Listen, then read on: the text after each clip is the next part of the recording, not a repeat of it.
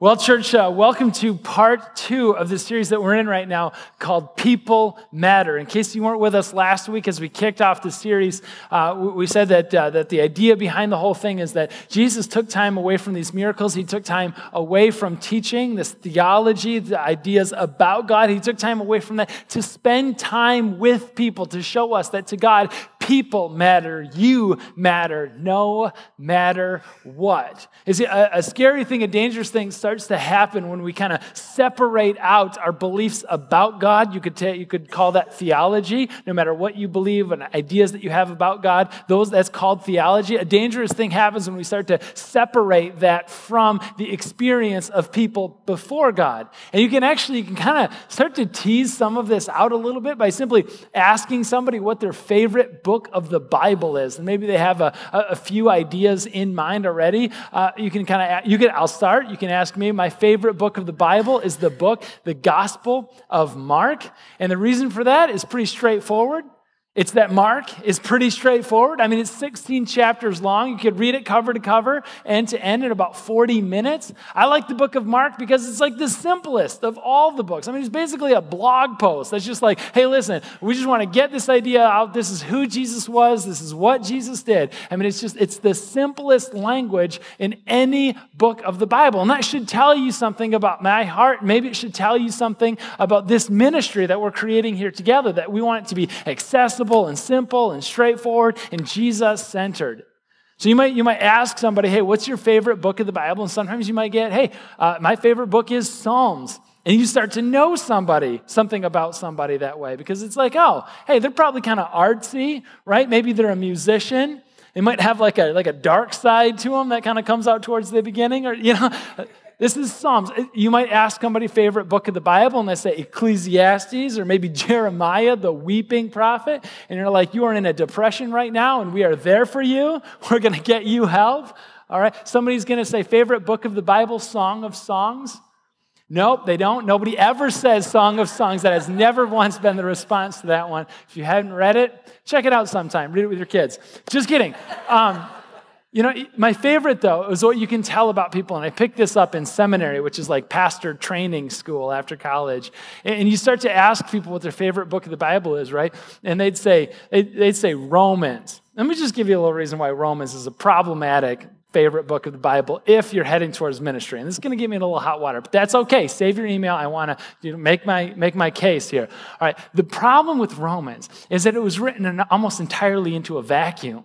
Right? The problem with Romans is like it's theology from Paul. I mean, it's all true and it's all good. It's like the instruction manual. But the problem with Romans is that it's written to a church that Paul at the time had never been to yet. So he's just spelling out all of these truths. So by saying, like, my favorite book of the Bible is Romans, is a lot like saying, hey, my favorite thing about owning a Ferrari is the instruction manual. And you're like, what? That doesn't make any sense at all, right? Like, that's the problem with Romans is that it, it has a tendency, at least for some people, it's like, man, church would be so cool like if it weren't for all the messes of all the people. And some of you are like, yeah, okay, guilty, right? like, I, I kind of get that a little bit. So, like, Romans, sometimes it has a way, right? Problematically of like separating away from people. It's all true and it's all helpful and it's all God inspired, but we don't want to be the kind of church that like separates it out from the people, separates truth out, the theology out from the people of God, including those messes. And we don't want to do that because Jesus, Jesus saw the messes that we create. He saw the messes that I create and the divisions in my life and in yours. He saw all of these problems and he didn't separate them out. He didn't write theology or beliefs about God into a vacuum. Jesus, Jesus ran right into the heart of all of them. And some of the most important and some of the most profound truths about God come to us not from a theological vacuum, they come to us from the way that Jesus interacted with the people in their mess and in the problems that they brought up to him. And so we're going to go to one of those messes, another one of those messes today. In John chapter 2, there's Bibles underneath the chairs in front of you. The words are going to be on the screen behind me, and we're phone friendly, so look it up on the Bible app. But I just want to set up John chapter 2 is, is what's often called the inauguration of Jesus' ministry. Inauguration means it's the beginning, it's the announcement, it's the first thing that happens that shows listen, this guy is kicking off his earthly ministry. And this is a huge, huge deal because what we know about anytime anybody kicks off something brand new, especially the most important event in human history, is that whenever somebody kicks off something brand new, there's always like this fine tuning of making sure the details are all exactly right and all exactly on message. So, for example, whenever a, a presidential candidate, a presidential hopeful, announces that they're running for president of the United States, and we've seen about a hundred of these, right? Now, haven't we lately? They always do it with this announcement. This is exactly on brand, exactly on message to show the people what kind of candidate that they are, to, to make a statement, not only with what they say, but also all of the details around. Anytime an artist, a musician is going to drop a new album, they make sure that all the details are lined up exactly right. And they're very, very intentional about making sure the details are on message, on point. Steve Jobs at Apple was amazing for this. Like the, the devices or not, it doesn't matter. They used to call his, uh, they used to call his product launches the, the reality distortion field because like you'd go in, right? And he would be like this massive, this amazing pitch, right? And you know heading in. You're like, it's a phone and it's going to be thinner, lighter, and faster than last year's phone. Like it's the maybe with a better camera, maybe. Like it's the you know what the announcement is going to be, but when you step into the zone, it's like captivating and it's like it's thinner. I did not see that coming. You know, every detail is lined up exactly right for this big announcement of the new product. And, in Jesus' ministry is exactly the same. When, when he makes his announcement of, like, I have come as the Son of God and I'm kicking off my ministry, the most important event in the history of the universe, he makes sure that every detail is finely tuned exactly correct. Except for it's not how I would have done it. Because you're like, listen, I, it would make sense if he does if he kicks off his ministry by like raising somebody from the dead. It would make sense if he kicked it off by like driving demons or darkness out of somebody. It would make sense, wouldn't it? If Jesus kicked this thing off by giving hearing to the deaf or sight to the blind, like all of these things would make sense. But he doesn't he doesn't introduce his ministry like that at all. In fact, he introduces his ministry at a party. And I think that you'll agree by the end here that it's like that was the perfect way that the Son of God could show that he was who he says he was. Listen, listen to the story from John chapter 2 and uh, just the first few verses here. And it says that on the third day, listen, a wedding took place at Cana in Galilee. And Jesus' mother was there. And Jesus and his disciples who had also been invited to the wedding. And I just love that our Messiah was a guy who's like, let's invite Jesus to the wedding. Like, yes, that's good. It's a party. Jesus should be there. He's at parties, he likes parties. Parties matter. Verse 3 When the wine was gone, Jesus' mother said to him, They have no more wine. And isn't this just like an eternal epic truth that mom comes up, particularly after the kids are in bed, and she's like, There's a problem. There's no more wine she comes up to Jesus and like, we need to do something about this, son. This situation needs to be fixed. A couple things about that that we got to realize, all right? We got to realize that weddings weren't just weddings and that wine wasn't just wine. Let me explain what I mean by that. Typically, today, we, we see weddings and we go to weddings and we kind of understand a little bit about like what it's going to be like. And it's I've been to a few of them. I've officiated a few of them. I'm going to officiate five this month because that's what kind of church demographic encounter is, okay? So, like, I, I've been to a few ceremonies and, and planned a few. So, but, and I kind of get that at its, at its base sort of level, and it kind of builds up from there, is that what, we, what we're celebrating in that moment is, is usually pretty, and I'm just gonna, like, for better for worse, call it what it is. A little wedding humor coming at you there. Make sure you got that. Okay, eventually. What it is, is like a celebration of happiness between a couple. You know, and as Christians, we tend to aim higher than that. And, and if you're going to get married and I'm going to be involved, I'd love to explain a little bit more on that. But, but that's like the starting point of like, hey, we're kind of on an individualistic level, celebrating the happiness of this couple. Okay, that's kind of what it is today. And, and, then you start to add on there with like it being like exactly, you know, uh, Instagram ready and Pinterest perfect and in a barn and like perfect and all those kind of ways. But it's that like happiness between a couple. Back then, though, a wedding wasn't just a wedding. Back then, though, it was a community event. Because back then, though, it stretched way, way, way beyond the couple themselves. And as awful as it is to think about it, back then, they didn't really have much of an attention for just the couple, really, at all. In fact, it was all about the community. Because communities were always thinking about their very existence. Communities, the little villages, they were always having in mind just a simple survival from day to day, season to season, year to year. And so a wedding meant a new family. A wedding meant, meant growth of the community. It meant stability. Wedding means adding members. A wedding means a more diverse economy. It means there are more people eventually to defend themselves against people who may come into the village and want to harm them. A, a, a wedding was a reason for the entire community to celebrate. And so a wedding doesn't last a Friday night or a Saturday. A wedding would go on for weeks, the whole village, not just about the couple, like they're not the center of this thing. The, the, the wedding w- would go on for a week or more because it's like we're experiencing this like rejuvenation or this addition to the whole community. And so they would feast and they would laugh and they would party for a week or longer. And wine wasn't just wine. Wine meant something more than that. It wasn't just it wasn't party juice, right? It wasn't just like another beverage to choose from. Wine meant something deeper and more. I'll say it this way: the, the uh, prophets in the Old Testament, in Amos chapter nine and Joel chapter six, in case you want to reference it later, you can read about how the prophets write about the day that, that Jesus is going to come back, or that, that God is going to come and he's going to stand on this redeemed earth.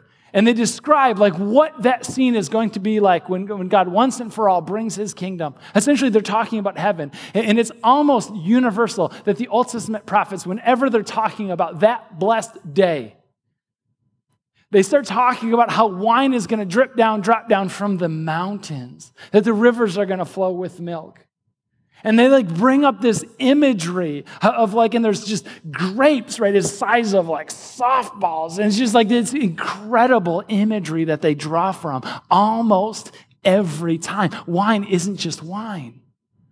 See, a lot of the scholars write about this thing and they say, just on a very practical level, you know, maybe it took on that meaning because, because it was expected, but it's not a staple. See, it's not like bread uh, bread you, you plant in the ground, you plant wheat, grain, you put it in the ground. The, at the end of next season, you'll have something to harvest and you can turn it into bread. It's, it's very quick. It's like the ancient equivalent of uh, quick oats or something like that, right? Like uh, it's the microwave, like we just have it. But wine took longer, especially good wine, because it took a while to grow the vines. It took a while to ferment the grapes. It takes time. And, and, wine typically isn't the first thing that you would, you would create when survival is at stake. Wine is associated not just with, with making ends meet, wine is associated with having more than enough. Wine is surplus, wine is abundance. Wine is looking forward someday when God will bless me with more than I need, that God will bless us with more than enough. Wine is associated with heaven. Wine is associated with someday I'm not going to have to choose between repairing the car or repairing the dishwasher. Someday I'm not going to have to pray for God to bring my kid back home on his own accord. Someday, someday everything will be right again. And someday I'll have a job to do that won't just pay the bills, but will give us a sense of purpose in this world. It's going to be more than enough. Someday I'm not going to have to worry about mere survival. Someday I'm going to be able to thrive. And on that day, wine will drip down from the mountains. See, in an honor and shame based culture, when they get together as a whole community now to celebrate the strengthening of that community, and it's worth celebrating, and it's worth having a party. And as they're partying and as they're celebrating, as they're looking forward to the coming of God, as they're looking forward to having more than enough. Listen, it's not just that the wine is running out, is that Mary comes up to her son Jesus and she says, Jesus, hope is running out. Joy is running out. And she doesn't tell him to do anything about it. She just sets this right here and sees how he responds. Because if anybody can fix it, it's Jesus. And she knows that. And the curious thing, listen to the response of Jesus. I mean, have you ever thought about how insensitive this is? Verse 4 Woman, why do you involve me? We're not teaching your kids that's how you talk to moms and dads here. I promise this one doesn't get covered. No, he, woman, why do you involve me? Jesus replied, My hour has not yet come. So, like, sometimes you dig into this and you go, okay, it's probably just like, you know, um, the translation. I mean, when was this thing written? Like the 80s? I mean, we wouldn't really use that language here today. And it's like, oh, no kidding. That's like 2011. All right. Probably should update that language a little. You know, you're like, that's, that's rude. That's insensitive. Probably in the original language that John wrote in this, probably it's like softened. There's probably something lost in translation. There's a deeper meaning. The deeper meaning is that Jesus was being somewhat rude. The deeper meaning is that he's clearly agitated, he's irritated. Woman is what it, me- what it sounds like. Why do you involve me? And you're like going, okay, bigger question though. That's somewhat problematic because I've read other stories about Jesus from the same author, John. And you know, when, when John is telling the story and the other gospel writers about Jesus, particularly towards the end of his life, he's getting mocked, spit on, tortured to death. I mean, throughout all of that psychological, emotional, and spiritual, physical abuse, Jesus never once says something that he's going to regret or try to take back later. Throughout that whole thing, we never see Jesus lashing out at anybody, losing his temper, getting agitated or irritated throughout that whole time. What gives? What gives here? Even, even in that horrible moment of his death, he, the last, some of the last words he says is, Father, you know, forgive them. They don't even know this full extent of everything that's happening right now. Don't hold that against them. So why does he get upset here?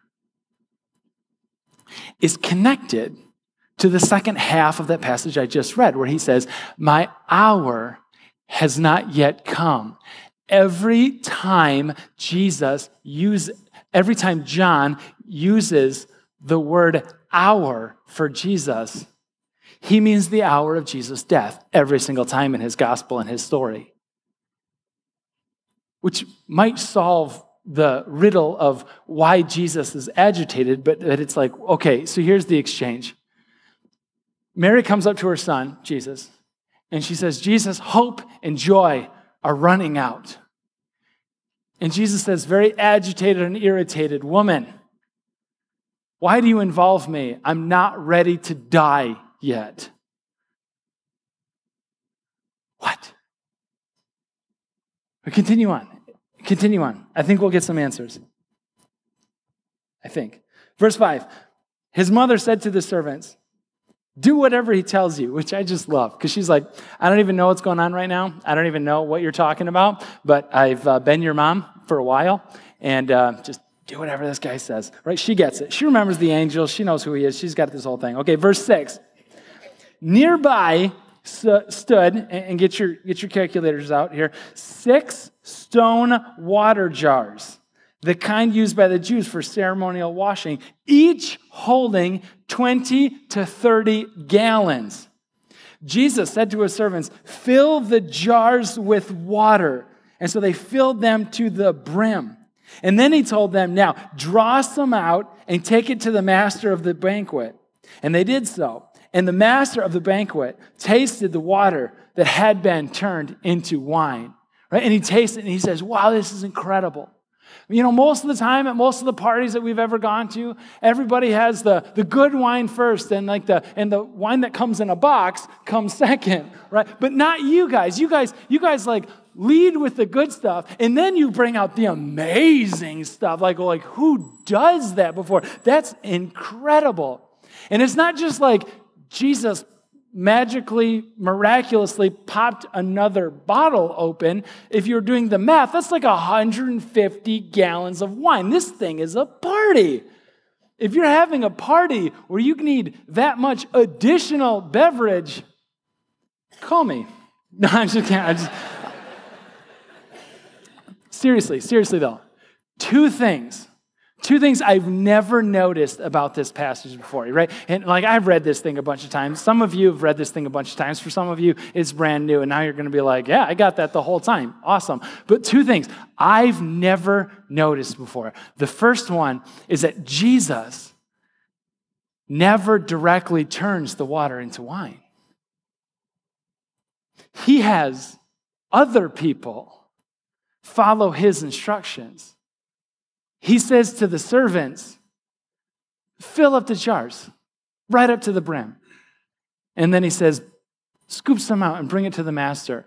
And somehow along that ways, don't get me wrong, Jesus, he caused the miracle, the water to wine en route.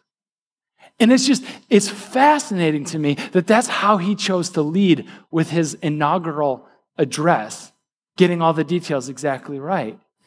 Because I think, I think that some of the most profound miracles come as the result of simple obedience.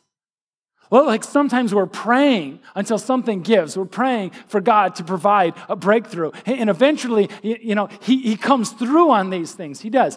But we're praying for the supernatural when, when what God is asking and, and where God moves most of the time is in the natural.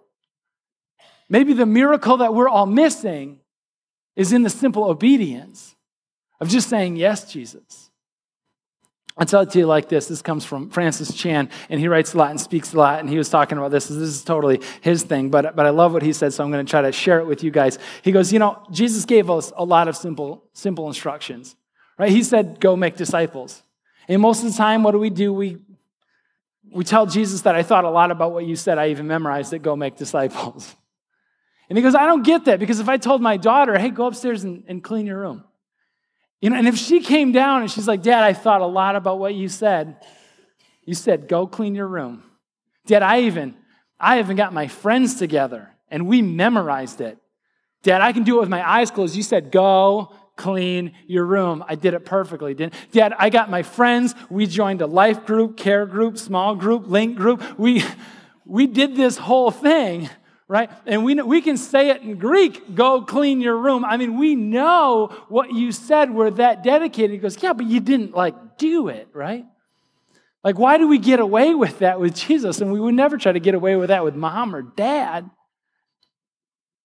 Sometimes the most profound miracles happen as a result of simple obedience, just doing what Jesus says. And I get that my position here, my perspective here at church, I mean, I get to see things that I am just blessed to get to see.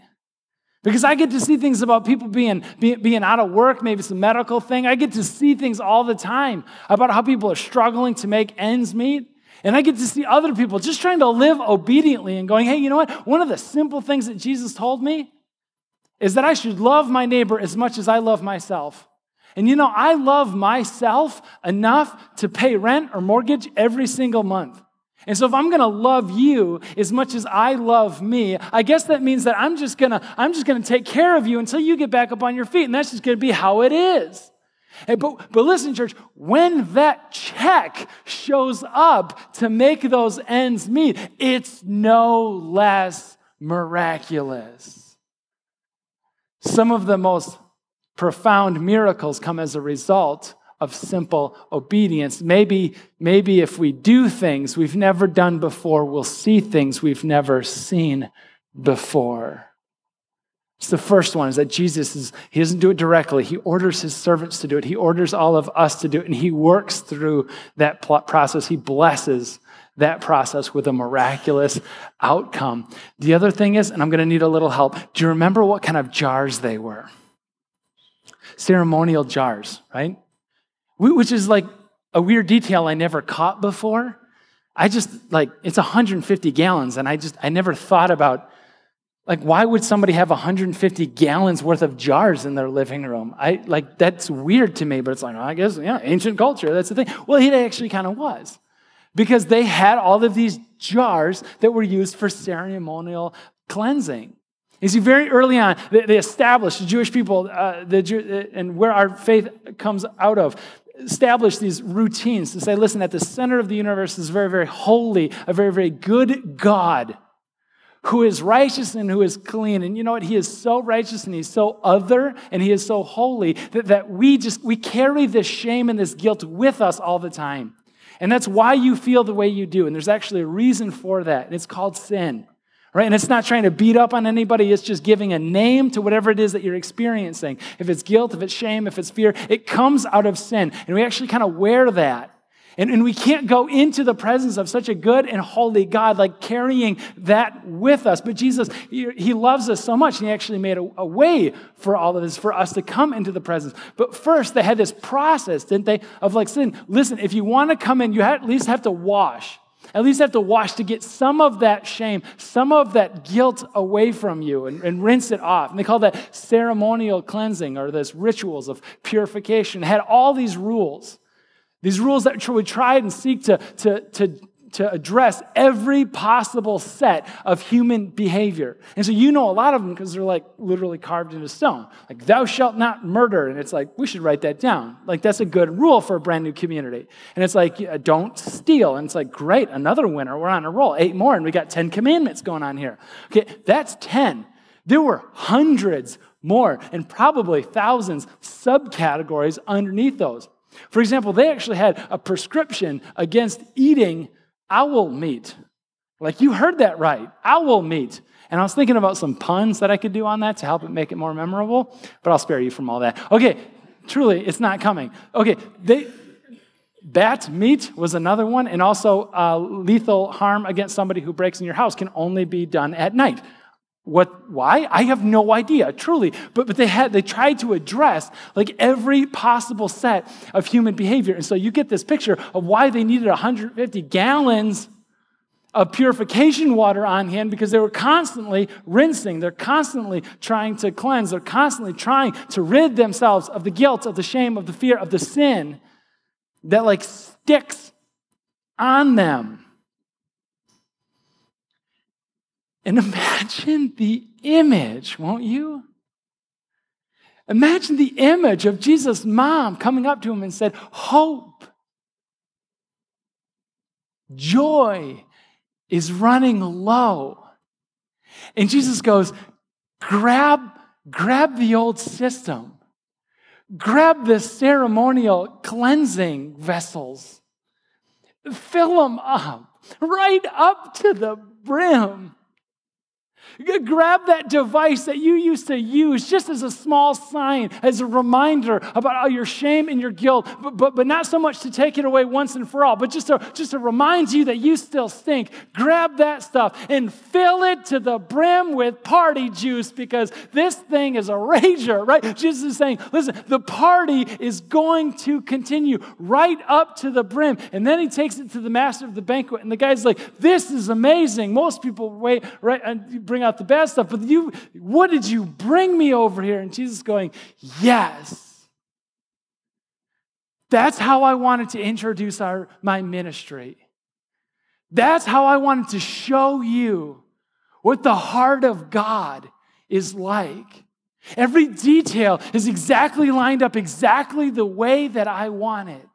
So that you know that every time you have a party, Every time you know that you have, you have reason to celebrate anything good and right in this world, it is a tiny glimpse, a tiny window into heaven. And Jesus is going, I came for hope and joy once and for all. Only the thing is, he's agitated by it. Because the way that he's going to bring hope and joy to the world is the hour of his death. And it rightly stirs him and bothers him in the most holy way. Dr. Edmund Clowney, in writing about this miracle, he said, It's a funny thing. Nobody else at the party knew that the hope was running dry. To them, the party just continued and then got better. But Jesus, he gets it.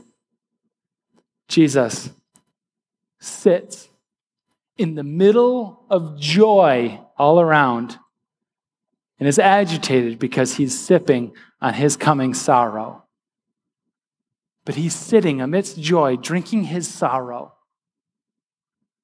so that you and I and anyone who would put their hope in him would be able to sit in a place of profound grief and sorrow.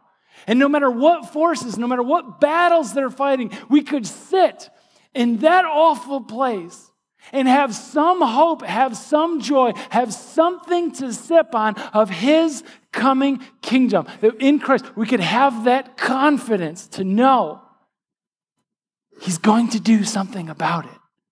The party will come once and for all. Everything sad will come untrue.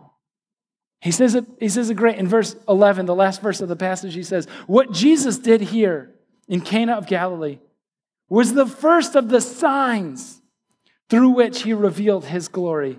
And his disciples, they believed in him. It was the first of the signs. It was a perfect inaugural address, a product release an album drop. It was the perfect time because it was a sign. The party, the party was a sign of what's to come. The party was a sign that everything will be sad, will be made right again. It's a sign like you're barreling down the highway on I 96 and you see keep left for Muskegon, keep right for Lansing. Those are not the destination. Those are the wayfinders to get to where you're going. And Jesus saying, This hope that I gave you, every good experience and holy experience here on earth is a sign, is a down payment, is a hope of everything to come and that splendid joy. And listen, the confidence that we can get from having that hope is nothing short than miraculous.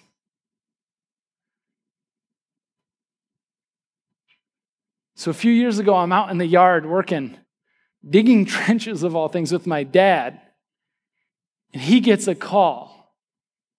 And I know that something terrible happened. I come to find out that my cousin, who is 23 years old, just graduated college, just recently married, took a job in northern Indiana as a youth pastor.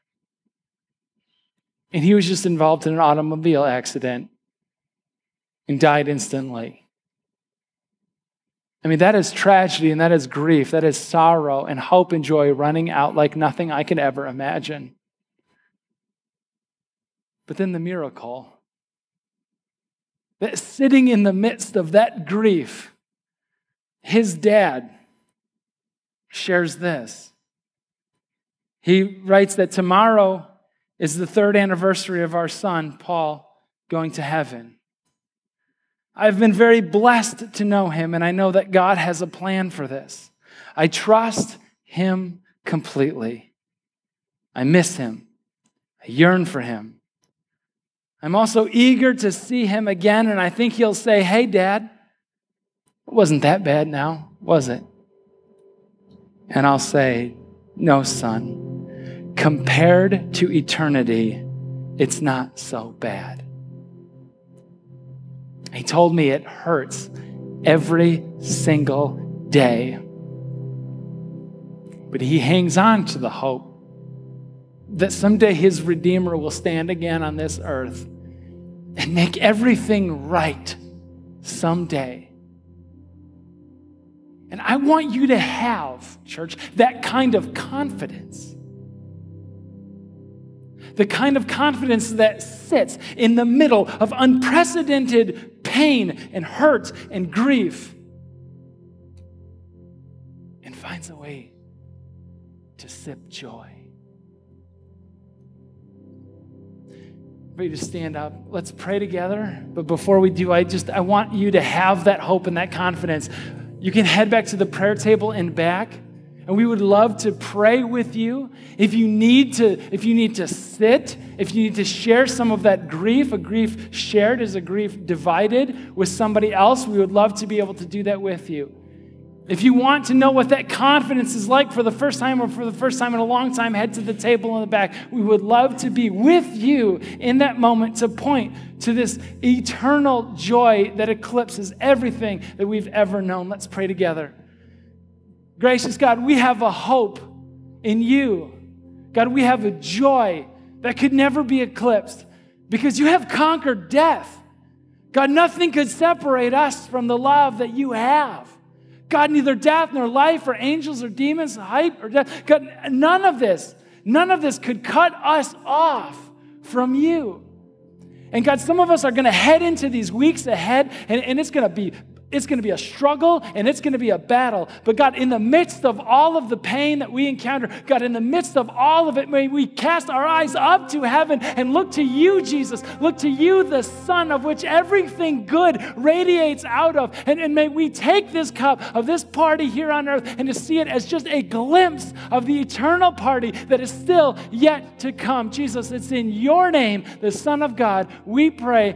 Amen. Men, church, we are going to celebrate together because the party starts today. Because no matter what the grief, no matter what the pain, church, He's coming. He's got you. And He's putting everything together, together again, little bit by little bit. Church, we sing out in this hope together.